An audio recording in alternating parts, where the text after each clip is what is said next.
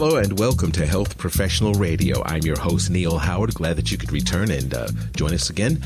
Going to be speaking with Dr. Noam Emanuel this morning, co founder and CSO of Polypid. He's joining us to give us some insight into surgical site infections, which are uh, responsible for about 20% of all hospital uh, infections. Welcome to Health Professional Radio, Dr. Noam Emanuel. Thank you so much for joining us.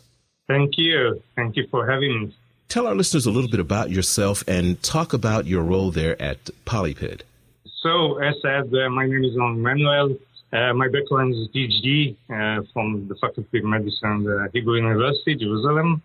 And uh, over the years, I served in different biotech companies and gained experience in uh, biotech, immunodiagnostic vaccine, but also um, drug delivery systems in general. Uh, and I'm also the co-founder of Polypid in 2008 and served as the first CEO over the first two years, Chief Scientific Officer in Polypid. Now, um, exactly what type of research is Polypid involved in?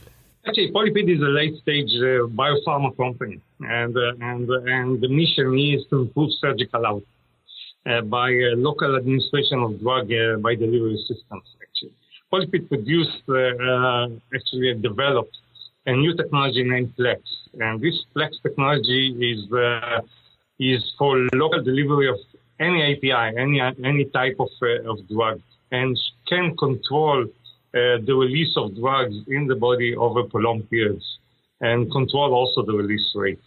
And now the, the most advanced product of Polypid is D-PLEX 100. That's for SSI, as mentioned by you earlier. And uh, this product is now in phase three clinical uh, trials, whereas we have a young program also in uh, cancer therapy.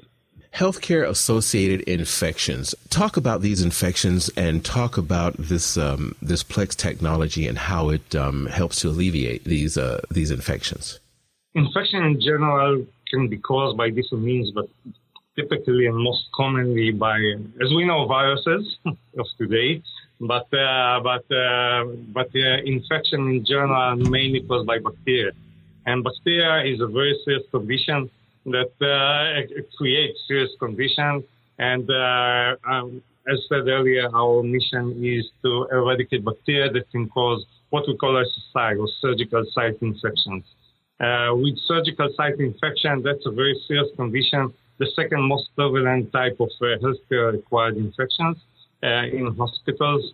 And that's very significant in terms of financial burden, but also in, uh, in, in medical aspects.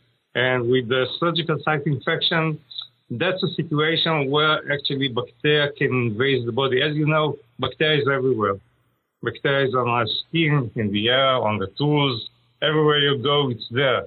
And when you have a surgery, one has surgery, that means you allow the bacteria to invade the body into places where it should not be, and that can create, of course, uh, infections. Now, what people do against that, people give antibiotics. Uh, but that's not always helpful, as we know. And SSI responsible to, as I said, 20% of the healthcare acquired infection in the U.S. hospitals, and can be high as 30% of the of the uh, surgeries in colorectal resections, for example. So that's a very significant burden. So traditionally, how do you combat um, these these resistant bacteria. You talked about um, antibiotics. What be above and beyond that can you do to combat these infections? Yeah, antibiotic resistant bacteria is a very serious uh, situation and actually a very serious problem that is all the time growing. And you know, now with the COVID 19 patients, they bomb the patient with a lot of antibiotics, and that can even facilitate the amount of or the, the rate of resistant bacteria in hospitals. And, uh, and this is a very ancient problem. When you have antibiotics, the bacteria can be resistant to this antibiotic, and then the, the, the effect of the antibiotic is reduced. Now, you can now load more and more antibiotics, but then you get into toxicity. So you cannot load as much as you want. Uh, the, the solution can be change the antibiotics. That's one solution, very, very common solution, but then another resistant bacteria can come and can be resistant to this antibiotics. And again, again, that's the story go, goes along. Uh, that's one of the common strategies, but we need to make a change because antibiotic resistant bacteria are becoming more and more common. And just think about uh, uh, operation that will be too risky just because of uh, resistant bacteria. And then people will have to think twice and 10 times before they go to surgery. So the solution can be using uh, the technology for local delivery, as mentioned earlier. That's what we do. Uh, basically, bacteria can be eradicated locally by high concentration of antibiotics over a prolonged period. But that's something you cannot do with the standard of care today. When you allow people to use antibiotics from the systemic, from the bloodstream, that means you have to expose all the body to a lot of antibiotics mm-hmm. over a prolonged period, and that's very toxic. So you have to be local. But to be local with high concentration the time, that's not so easy. And that's exactly where the Plex technology, what we do, should solve the problem. We have a, a solution that will load antibiotic directly into the site and then expose only the site for high concentration over a prolonged period with minimal as possible systemic exposure. That means very, very safe on one hand, very effective. And now the high concentration locally can kill resistant bacteria as shown by, uh, by us during our studies. Even bacteria that is resistant to very common antibiotics, but even to the antibiotics we are using by ourselves, because the concentration is high enough over a prolonged period. What other areas can this uh, Plex or D-Plex 100 be used as far as um, abdominal and maybe sternal surgeries? Are those very problematic types of surgeries? Absolutely. Yes, our, our phase three studies are now in both abdominal colorectal surgeries, but also in sternal uh, uh, surgeries, open heart surgeries. That's the most common one.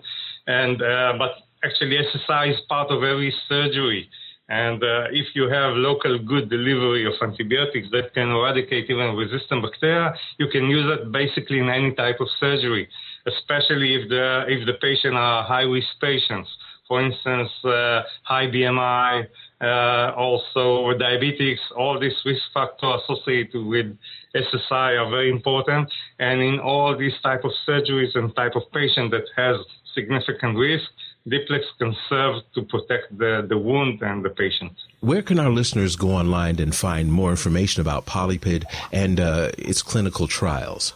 Uh, first of all, of course, our website, uh, www.polypid.com. And of course, uh, also other medias, uh, social medias we are publishing and uh, publications. Well, I appreciate you joining us here on Health Professional Radio this morning, Dr. Emanuel. Thank you so much for your time. Thank you. Thank you so much. Thank you for your time.